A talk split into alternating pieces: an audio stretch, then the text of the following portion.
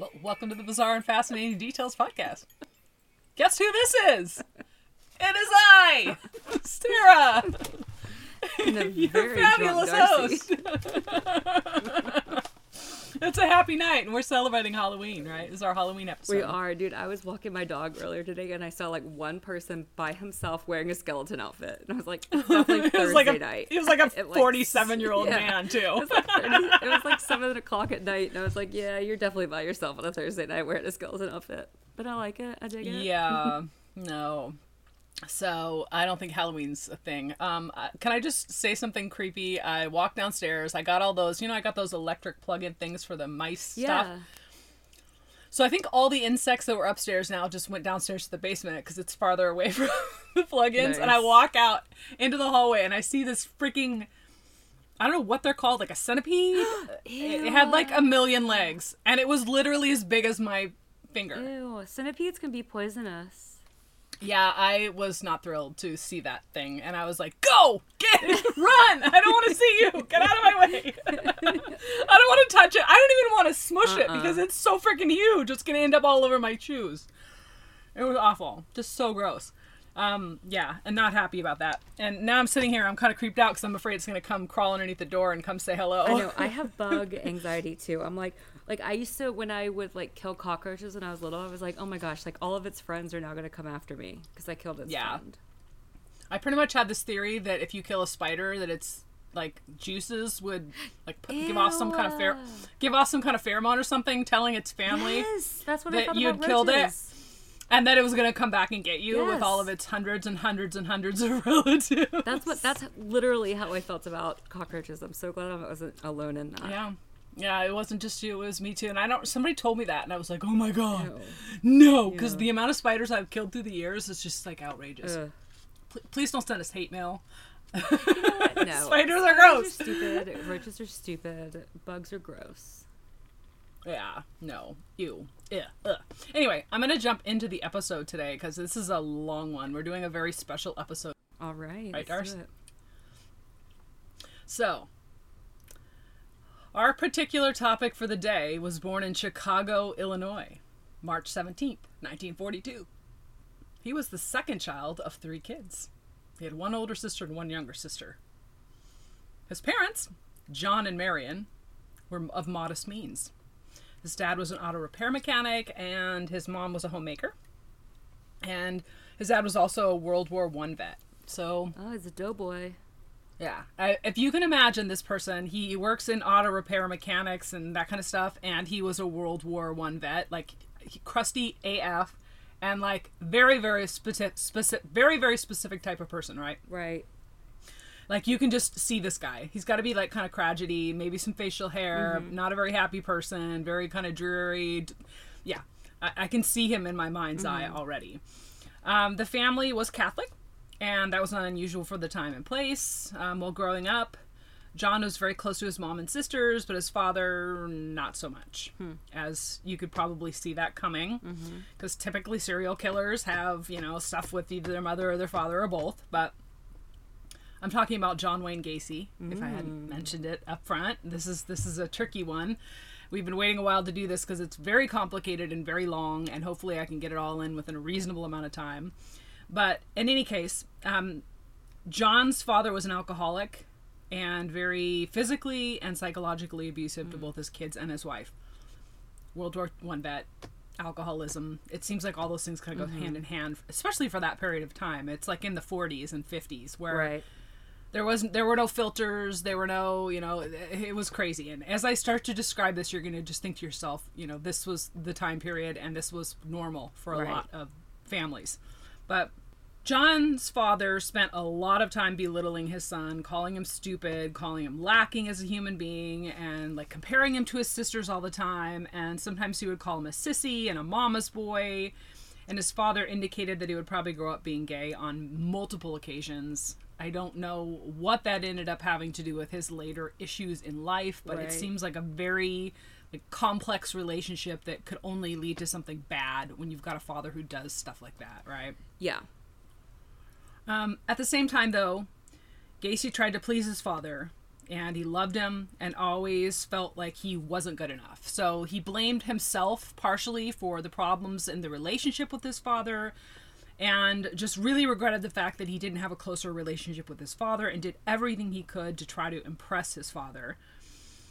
but Gacy's trouble started when he was very young in the year 1949 so you can see he was 7 mm-hmm. um, he got caught with another boy sexually fondling a young girl oh it it doesn't say how old she was, but it was a situation where it was him and another boy, and I'm sure they were experimenting right. or trying to, you know, as kids do at that young age, they try to figure out about the sexes and what the difference is between boys and girls. But it was an inappropriate sort of a thing.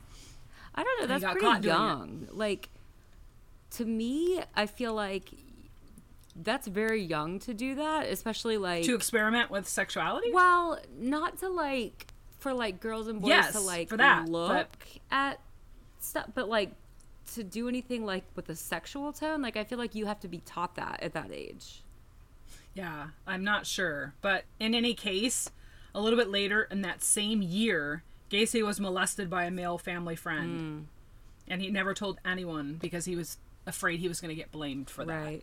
So. Yeah I don't know if he was abused in some way before that or something happened to him. Obviously, he was physically and mentally abused by his father. Right. And oftentimes, predators like this family friend will seek out the ones they know they can get away with doing this sort of thing to. It's almost like they have a radar for the yeah. ones that have either been abused before in some sort of fashion or ones that they know they can get away with abusing in the future. Yeah, I think predators telling. definitely have like a honed in they can tell when there's a vulnerability about kids.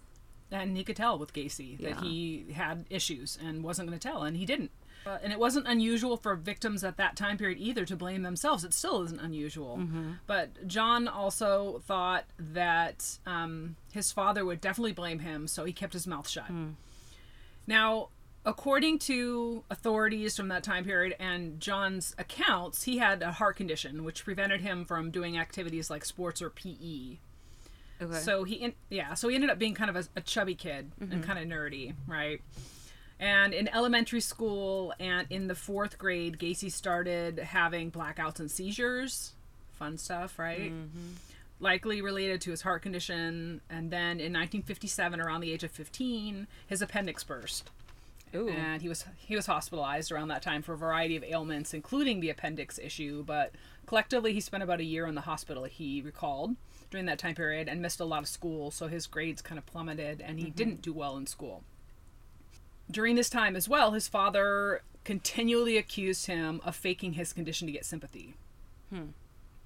But interestingly enough, though, Gacy was never officially diagnosed with anything except for the appendix issue. So technically speaking, he could have been faking it.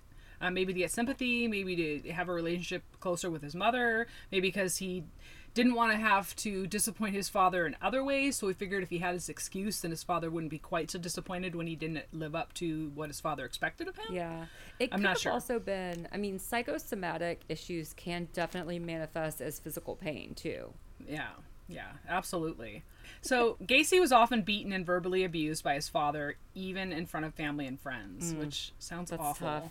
And he never fought back, and just he would let the abuse happen and just kind of put his arms up and wait for it to be over, I guess, mm. which sounds awful for a young boy. Yeah. Um, or a teenage boy, or a, a, anyone for that matter. But by the time Gacy turned 18, he um, he showed interest in politics, and this was around the 60s. Mm-hmm. So you could, as you can imagine, there was a lot of like civil rights kind of stuff going on, and the, the world of politics was very appealing to him. He started working on various campaigns for the Democratic Party, which appears to be pretty big in Chicago. We're definitely mm-hmm. a Democratic state here. You can see a lot of Biden signs in in yards and whatnot. Yeah. Um, but for some reason, I don't really have any idea why this is. Maybe there were unions or mechanics, um, but this heavily democratic state was very interesting to him and he jumped in with both feet and started getting involved with that. And his father was not pleased. Oh. It yeah, it irritated him that his son chose politics and again accused him of being kind of soft and feminine and gay, etc. Hmm. I wonder if that was because he chose the Democratic Party. And um, that was seen as like softer on like unions and stuff. Well, his dad was like a mechanic, was, right? right? His dad was like a mechanic, so maybe he was disappointed that his son didn't choose a more manly kind of a aspiration to have as a career, like a mechanic himself.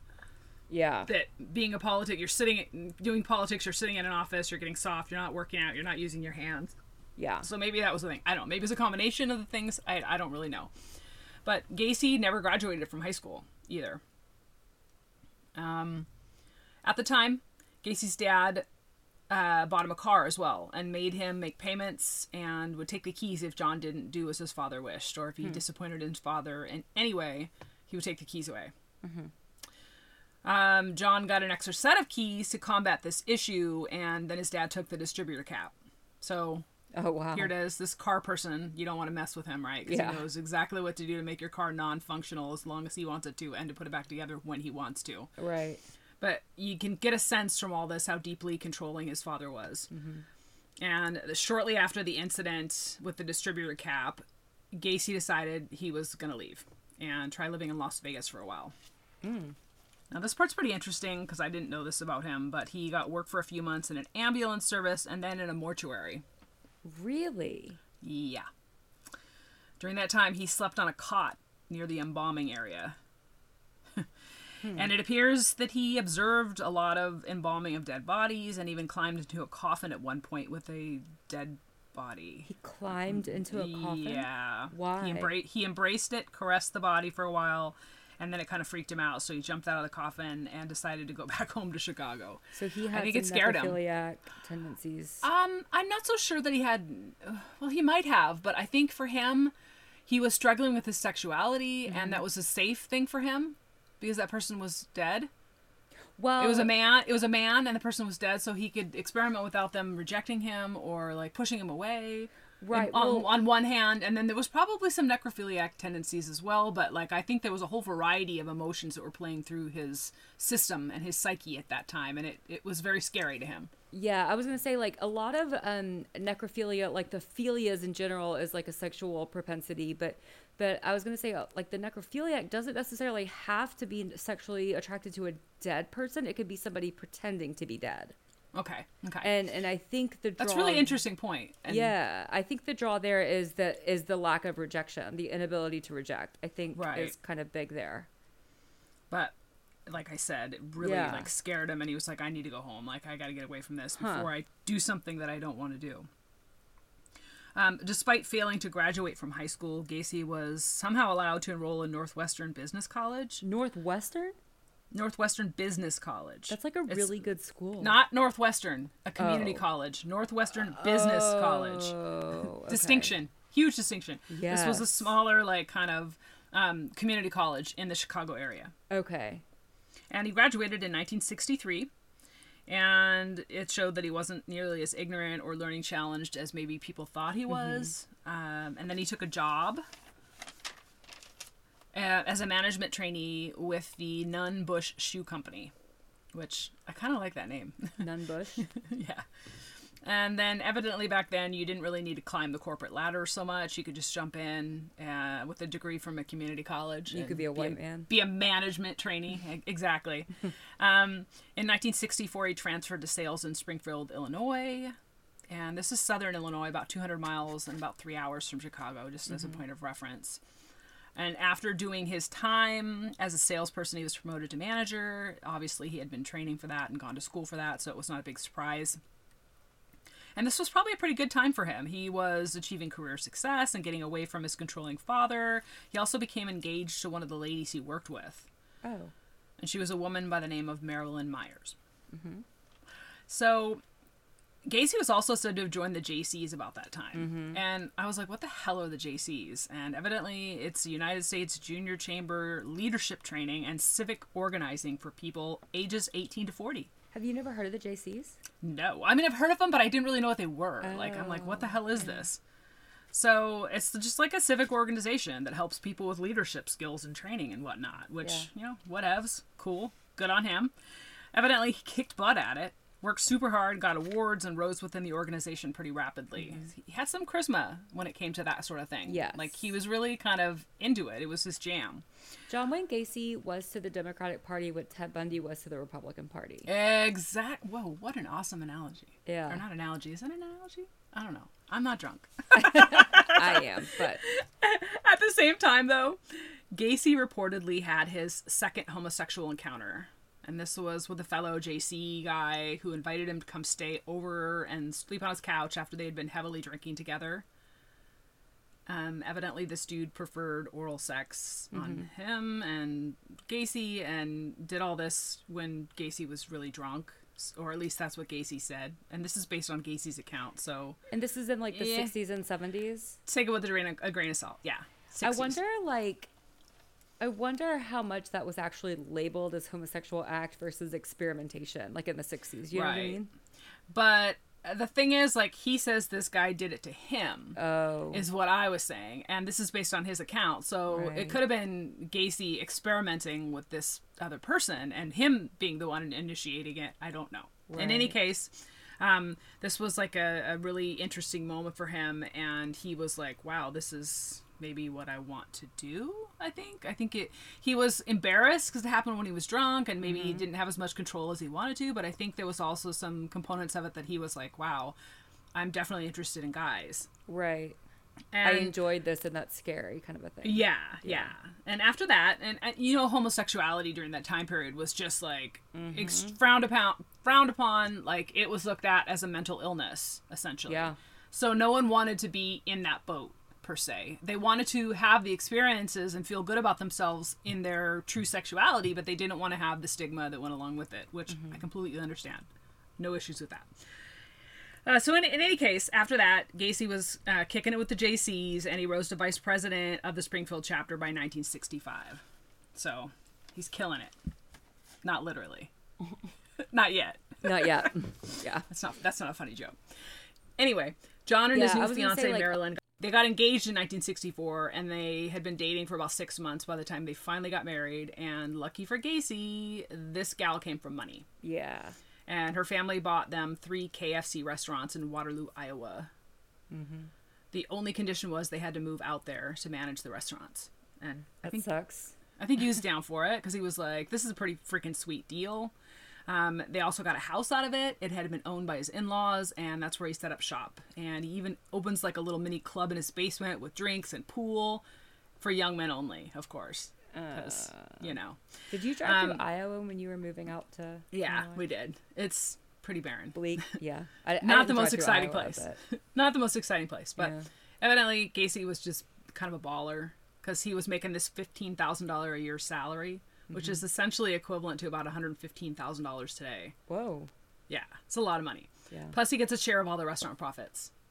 And the KFC. So, was, yeah, was he's yeah. like making the bank by that point and has this sweet little pad down in the basement where he brings all the employees and young men to come hang out and just have fun. The He-Man Women's Haters Club. Yeah, mm-hmm. pretty much. Um, and so Gacy is running the KFCs, employing lots of young people, and decides his preference is definitely for guys, obviously for, you know, because mm-hmm. he's gay. But they're the only ones he socializes with for obvious reasons. And he's like boozing these guys up and making sexual advances with them. And if they say no, he claims he was just testing their morals or just joking. Mm-hmm. And if they say yes, then bam, he's got it. Um, yeah, haha, just kidding. Um, I'm, I'm not gay. I was just testing you. Right. Yeah, so it sounds like a scam. But anyway, in 1966, John's wife, Marilyn, gives birth to their son and then a daughter in 1967. He is just like this awesome family man. Despite his drinking and trying to rape young teens, he's living the dream, right? Mm-hmm. And he feels like he's finally at uh, earned his dad's approval. In fact, July 1966, his father visits him and apologizes for all the childhood abuse and officially says, Hey, you know what? I was wrong about you. You're a good kid. So he's achieved wow. the ultimate so he affirmation. Finally got his dad's approval. Yes, and this is where things get a little bit dicey. Okay. Gacy gets into the JCs in Waterloo, and here is the craziness. He starts to be, he's working all these long hours. He's heavily involved in the JCs. He's working 12 to 14 hours and managing the KFCs. And at the JC meetings, John was passing out, C- oh, And at the JC meetings, John was like passing out his secret spicy fried chicken and telling people to call him the Colonel. So he's starting to get a little bit of a big head about yeah. himself and like using the KFC to try to impress people, which sounds really cheesy to me, but I'm sure at the time it was fabulous. So during this time, Gacy was considered ambitious, hardworking, and a great fundraiser, despite the fact that some people thought he was bragging a little bit too much. But however, despite this golden boy image that he sort of created for himself, there was a darker side to the JC organization, which I don't know if you knew about this, but during that period of time in that area, there was said to be a lot of wife swapping, prostitution, drug use, mm. and porn. Wow, right? I, I did not know that. Who would have thought? The JCs yeah. were swinging. Didn't know. Interesting, right? Mm-hmm. So Gacy escalates to his first official crime during that period, not counting the the molestation of the girl when he was seven, because I don't. I mean that that is a crime, but he was underage, so he um, was never caught and prosecuted for the younger crime anyway. So this is really officially his first crime. But August 1967, Gacy decides hanging out and flirting with teenage boys wasn't satisfying anymore, and he finds a fellow JC who has a cute 15 year old son and invites this guy over and decides to help him watch some porn. So I'm sure he lures this kid with the concept right. that hey, we're gonna watch this hot, you know, straight porn together, and then gets him right. Yeah. But um, Gacy then takes this poor kid. His name is Donald Voorhees, and gets him super drunk and makes him give him oral sex, which. Mm awful, awful, awful, awful. He did the same thing to various other local teens, and one of them convinces. Oh, he even convinces one of them to have sex with his wife before blackmailing him and into giving oral sex to him as well. Oh. Can you imagine? Wow. So he convinced this teenage kid to have sex with Marilyn, his own wife, and then blackmailed the kid into giving him sex too, or he was going to tell. Oof, that's yeah, heavy. Wow. Really, really yeah. heavy. But evidently, Gacy was a mastermind of trickery, and he would tell these kids all kinds of really crazy stories, including that he's doing scientific research about homosexuals, and he's also paying some of them for sex because he has money. He's rolling in money, so he's kind of i think interchanging between these two stories like one oh i'm just doing this for scientific research uh, it's all about research and then the mm-hmm. other he's like here let me let me give you 50 bucks and you you'll do what i want Mm. But by March 1968, the first kid told his parents about the freaky stuff that was going on in the Gacy house. So this Voorhees kid. And the Voorhees family went to the police with this information and got Gacy arrested. But instead of, you'd think he would be charged with, you know, rape, because it's an underage kid. He's only 15. But the charges were oral sodomy, right. as well as attempted mm. assault on another kid who was 16 year old Edward Lynch. So Gacy goes on damage control at that point and denies everything, as you do, right? Like what what person is like, you right. know what, you're right, I did it. He basically says, "Hey, give me a polygraph. I'm innocent. I'll prove it to you." And in the meantime, he's basically telling everyone these are made up charges. These are politically motivated. Um, evidently, Donald Voorhees' dad didn't want Gacy to be president of the Iowa JC's club. Uh, I don't know. Anyway, um, but you know, he was obviously a creepy pedophile, so like I wouldn't want him to be head of the JCs either if I knew he had these pedophilic tendencies, right? Obviously. And like if if you're gonna make something up to like smear somebody, that's a really, really, really awful thing to make up. Um, Gacy was indicted May 10th, 1968 on the sodomy charges and I, I wrote because we all know sodomy is way more messed up than child abuse or molestation mm-hmm. or rape of a minor, right? Because back then there was this tremendous fear of homosexuality and it was illegal Absolutely. and anyone that was homosexual was mentally ill so yep. th- that was everyone's greatest fear is to have that be a charge against them but in preparing for his sodomy trial, Gacy convinced one of his employees, an 18 year old boy named Russell Schroeder, to beat up Voorhees for $300. So that's witness tampering. Yeah. But the goal was essentially to get Voorhees to not testify against Gacy. So Schroeder maced and beat Voorhees in a public park, and this young boy managed to escape and report the assault to the police and then the police quickly arrest the ugh, the police quickly arrested Schroeder, and he pointed the finger back to Gacy, of course, right? Yeah. And then they all tracked everything back to Gacy, and he got the additional charge of witness intimidation tacked on to his mm. other charges, which with good reason, right? Yeah. So here's the super interesting part.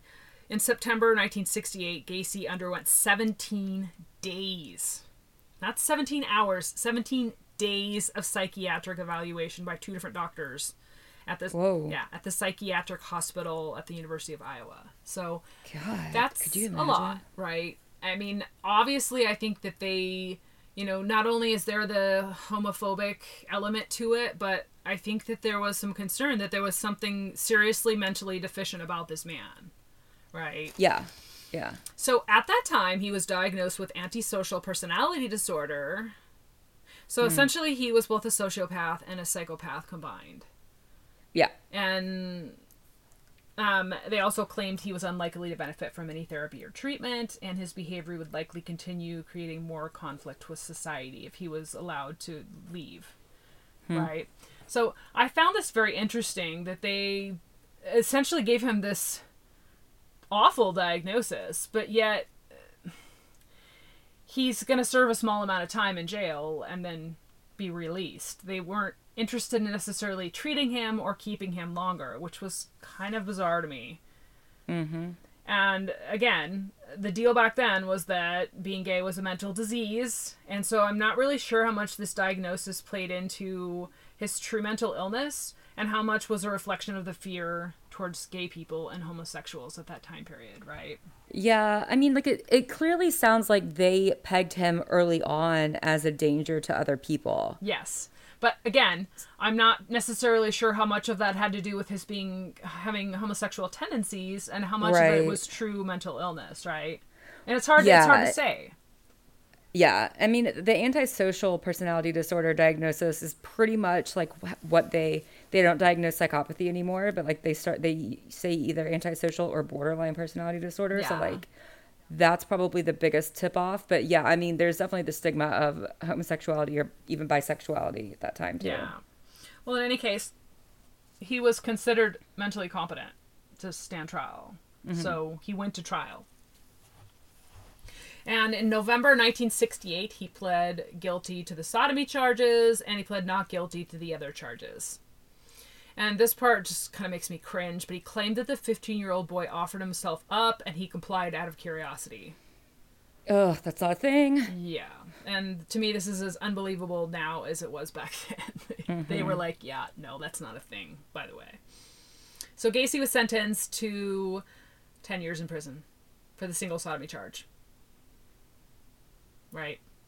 Mm-hmm. Which is pretty incredible to me um, that a sodomy charge would, you would get 10 years. That seems a little steep, but I think we're judging it based on what we know about Gacy now and not necessarily what they knew about him back then. Right, right? Yeah. Which so it seems harsh for what they knew about him back then. But he served only about 18 months of his 10-year prison sentence and he's unbelievable. Yeah, he served it at the Anamosa State Penitentiary. And when he was officially released, excuse me, when he was officially convicted the wifey Marilyn said later days and filed for divorce. So while he's in prison mm-hmm. for that 18 months, she got the house, the property, presumably the kids, and sole custody of those kids. She also mm-hmm. got alimony, and then I put she dodged a bullet that was the biggest award on that one. So, yeah, for right? real. Gacy never saw Marilyn or his kids again, which wow. is very strange to me as well. Um, evidently, he didn't care that much about them because why would you, you know, walk away from that? Or maybe he was embarrassed by everything and he just seeing them reminded him of the embarrassment. I don't know, but that seems very strange yeah. to me that that would happen that way.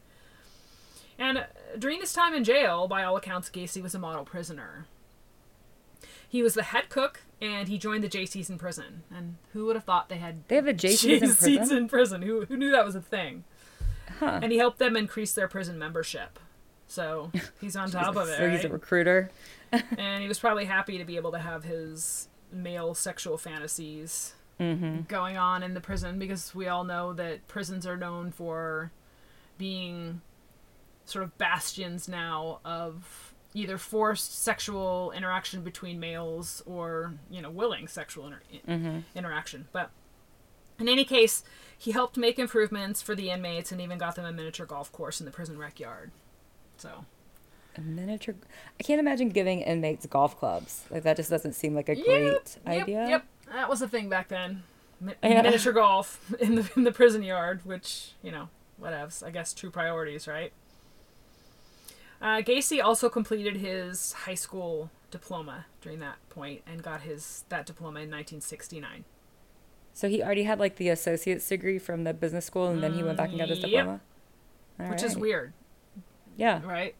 Um, and evidently back then you didn't need that diploma to get into the JC. So, in any case, his father died in 1969, and this was a deeply emotional time for Gacy because he was denied that compassionate leave to go to the funeral. Hmm.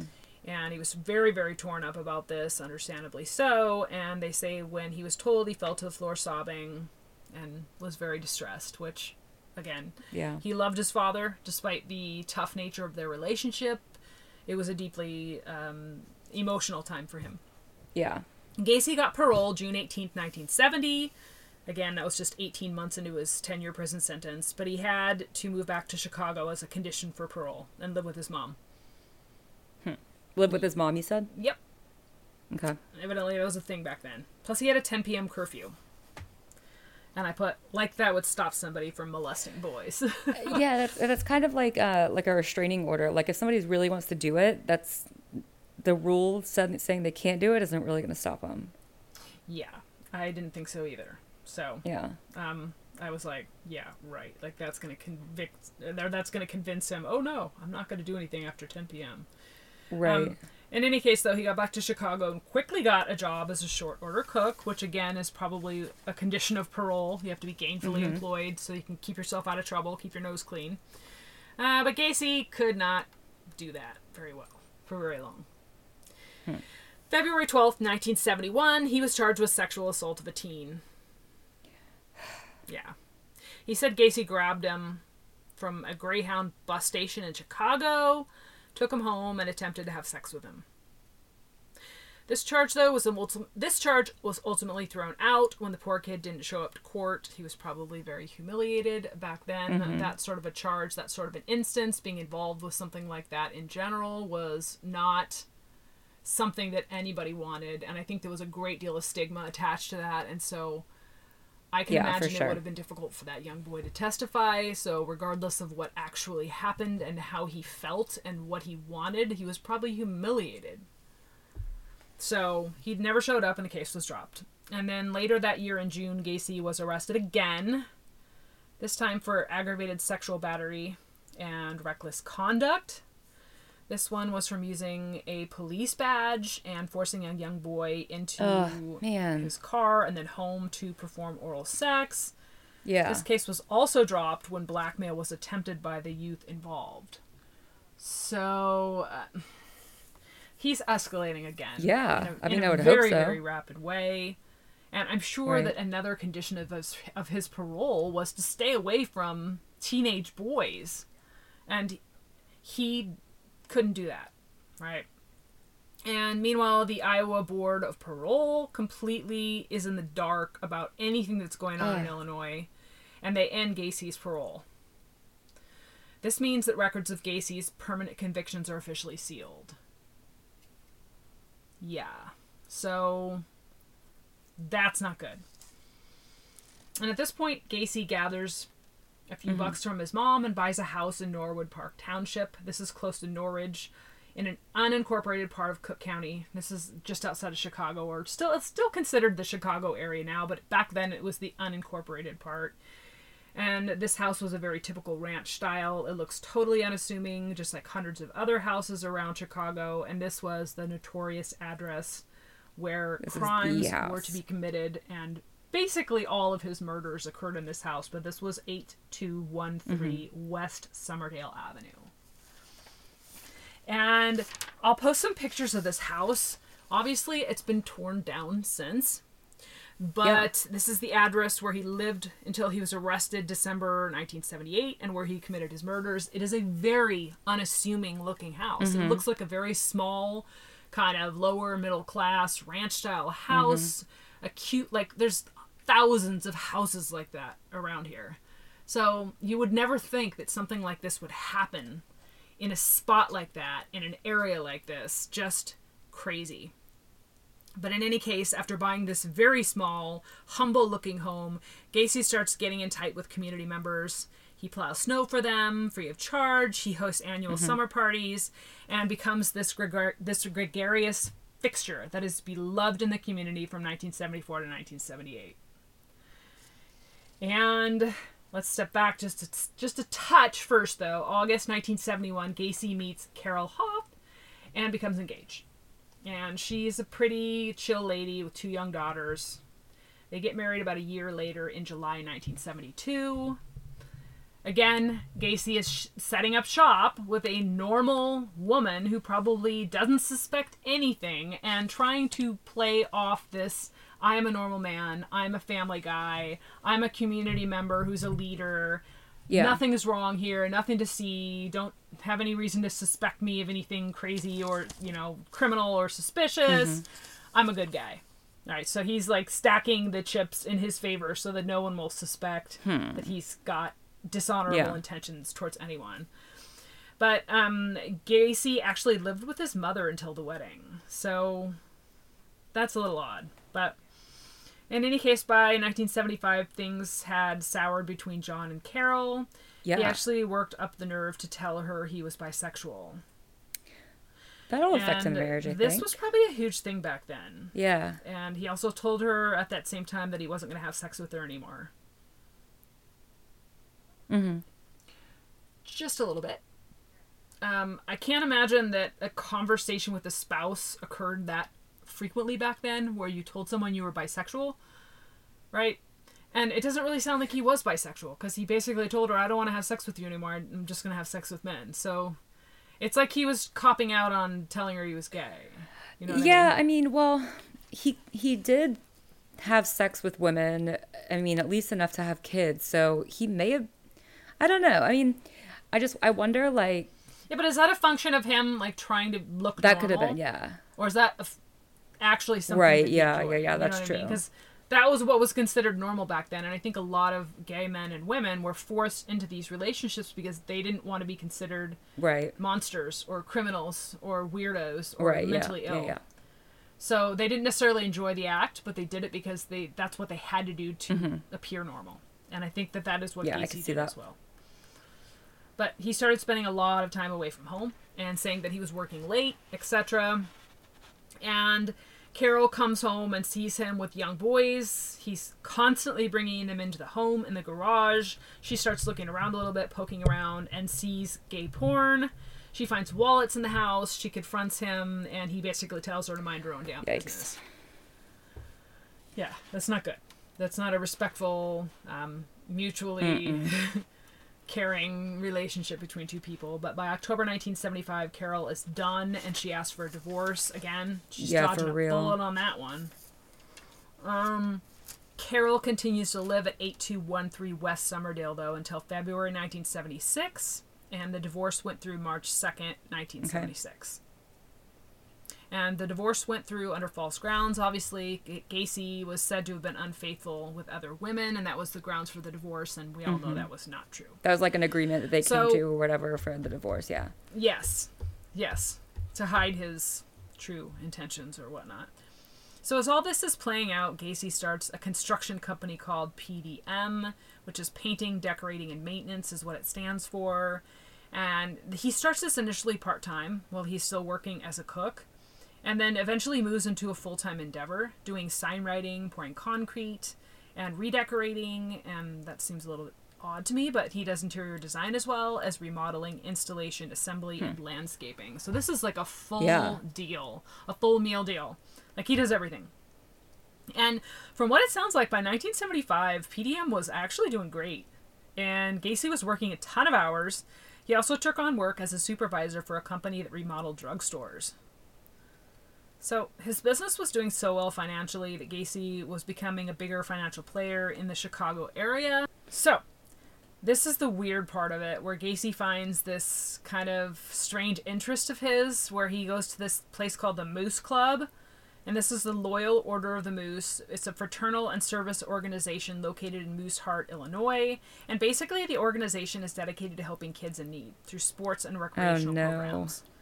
Now, that in itself is not strange, but he finds the Jolly Joker Clown Club within this organization, and it's a bunch of these weird clown dudes that perform at fundraisers, events, parades, etc., to help entertain hospitalized kids.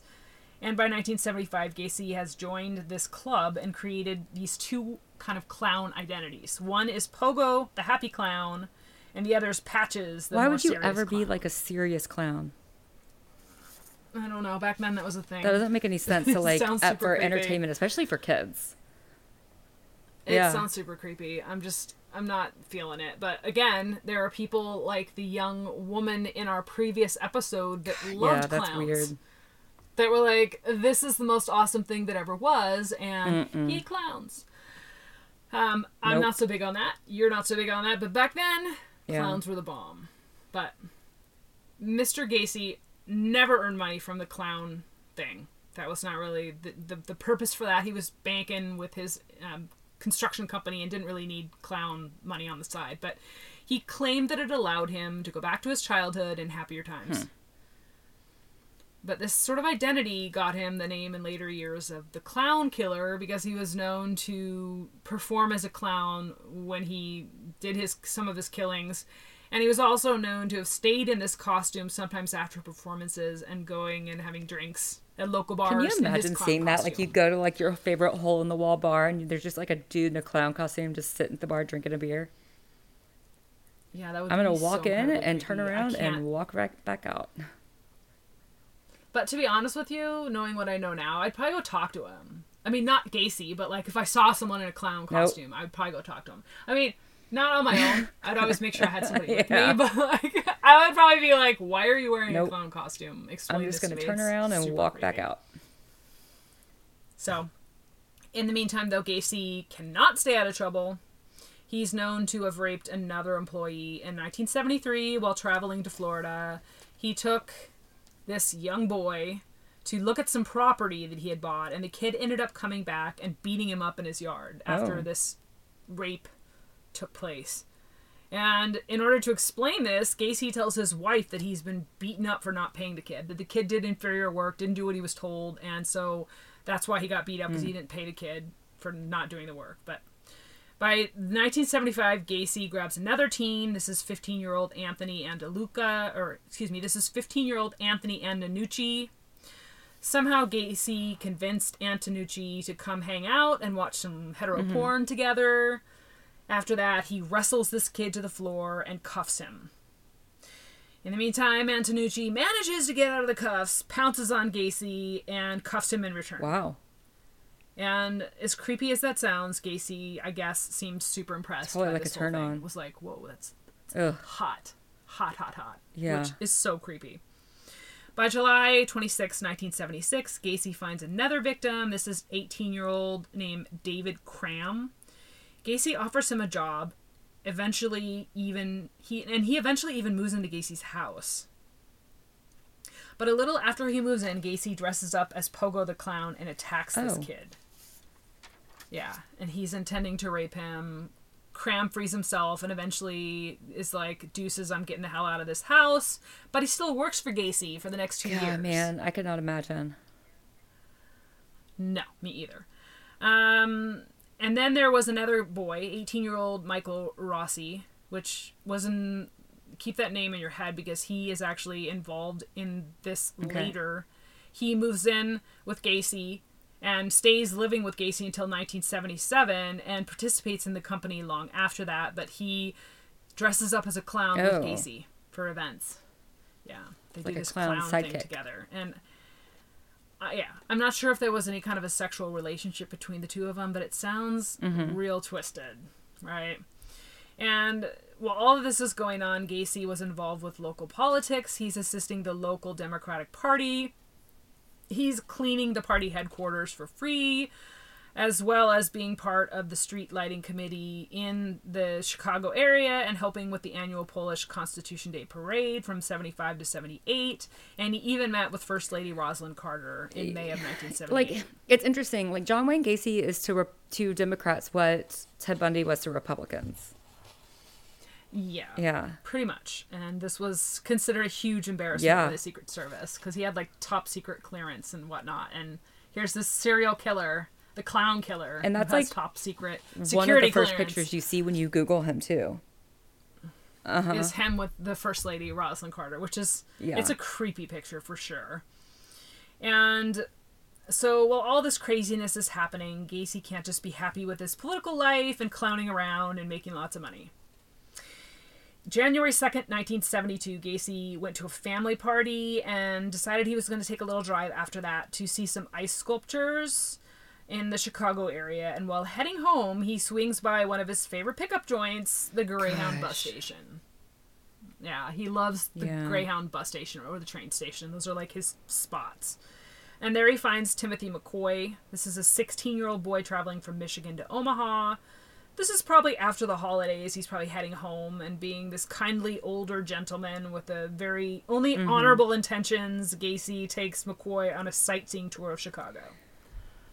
So let's go have some fun. Let's do some sightseeing. Yeah. Yay. Let's do this. And then he offers to let McCoy come stay at his house. And then he's like, You can stay overnight and I'll drive you back to the bus station the next day. This is all on the up and up. This is going to be amazing. I'm just doing mm-hmm. this because I'm a nice guy. Gacy claimed that McCoy had come into his room with a knife in the middle of the night. The two fought, and Gacy stabbed McCoy, but we all know that's not really what happened. That was Gacy's official right. version, but this was actually Gacy's first official victim, and he put the body into the crawl space at 8213 West Summerdale Avenue and covered it with concrete. So, yeah. a crawl space. For those of you who don't really know what that was, a lot of houses in this particular area do not necessarily have a cement slab in the basement most houses now are built on a cement slab and that's sort of a foundational issue mm-hmm. to keep the house standing to prevent water moisture damage insects things like that but there are a lot of houses around here that have dirt so it's like you're it's built kind of mm-hmm. on a mm-hmm. frame which is on top of dirt and so you go underneath this house and there'll be a crawl space with the bottom of the house with the wood beams and then dirt on the ground and that was and it's usually not space. like tall enough for you to stand upright. You usually have to like crouch. Yeah. Right. It's usually only like three or four feet high and sometimes it's accessible from inside the house. Sometimes it's only accessible from outside the house. I am not really clear in this instant whether it was accessible from inside of his house, but in any case, he buried his first official victim in that crawl space at 8213 West Summerdale Avenue. Gacy later claimed he had an intense orgasm while he was killing McCoy, and this led him to the belief that death was the oh, ultimate God. thrill. Which, this was the beginning of his twisted, sick, disgusting sexual um, thrill from killing. I'm going to go ahead and wrap the episode up here, and we will come back for the second part of the episode. This will be part two, the second week.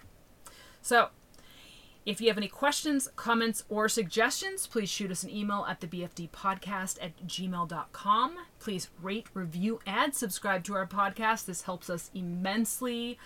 Darcy, what you got for social media?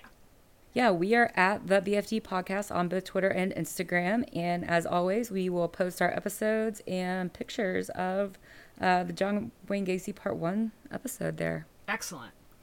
Alrighty. And please join us again next week when we talk more about weird, wacky, and wild cases. Good night, podcast peeps. Stay safe, keep it real, and always live your very best life. Bye. Bye, guys.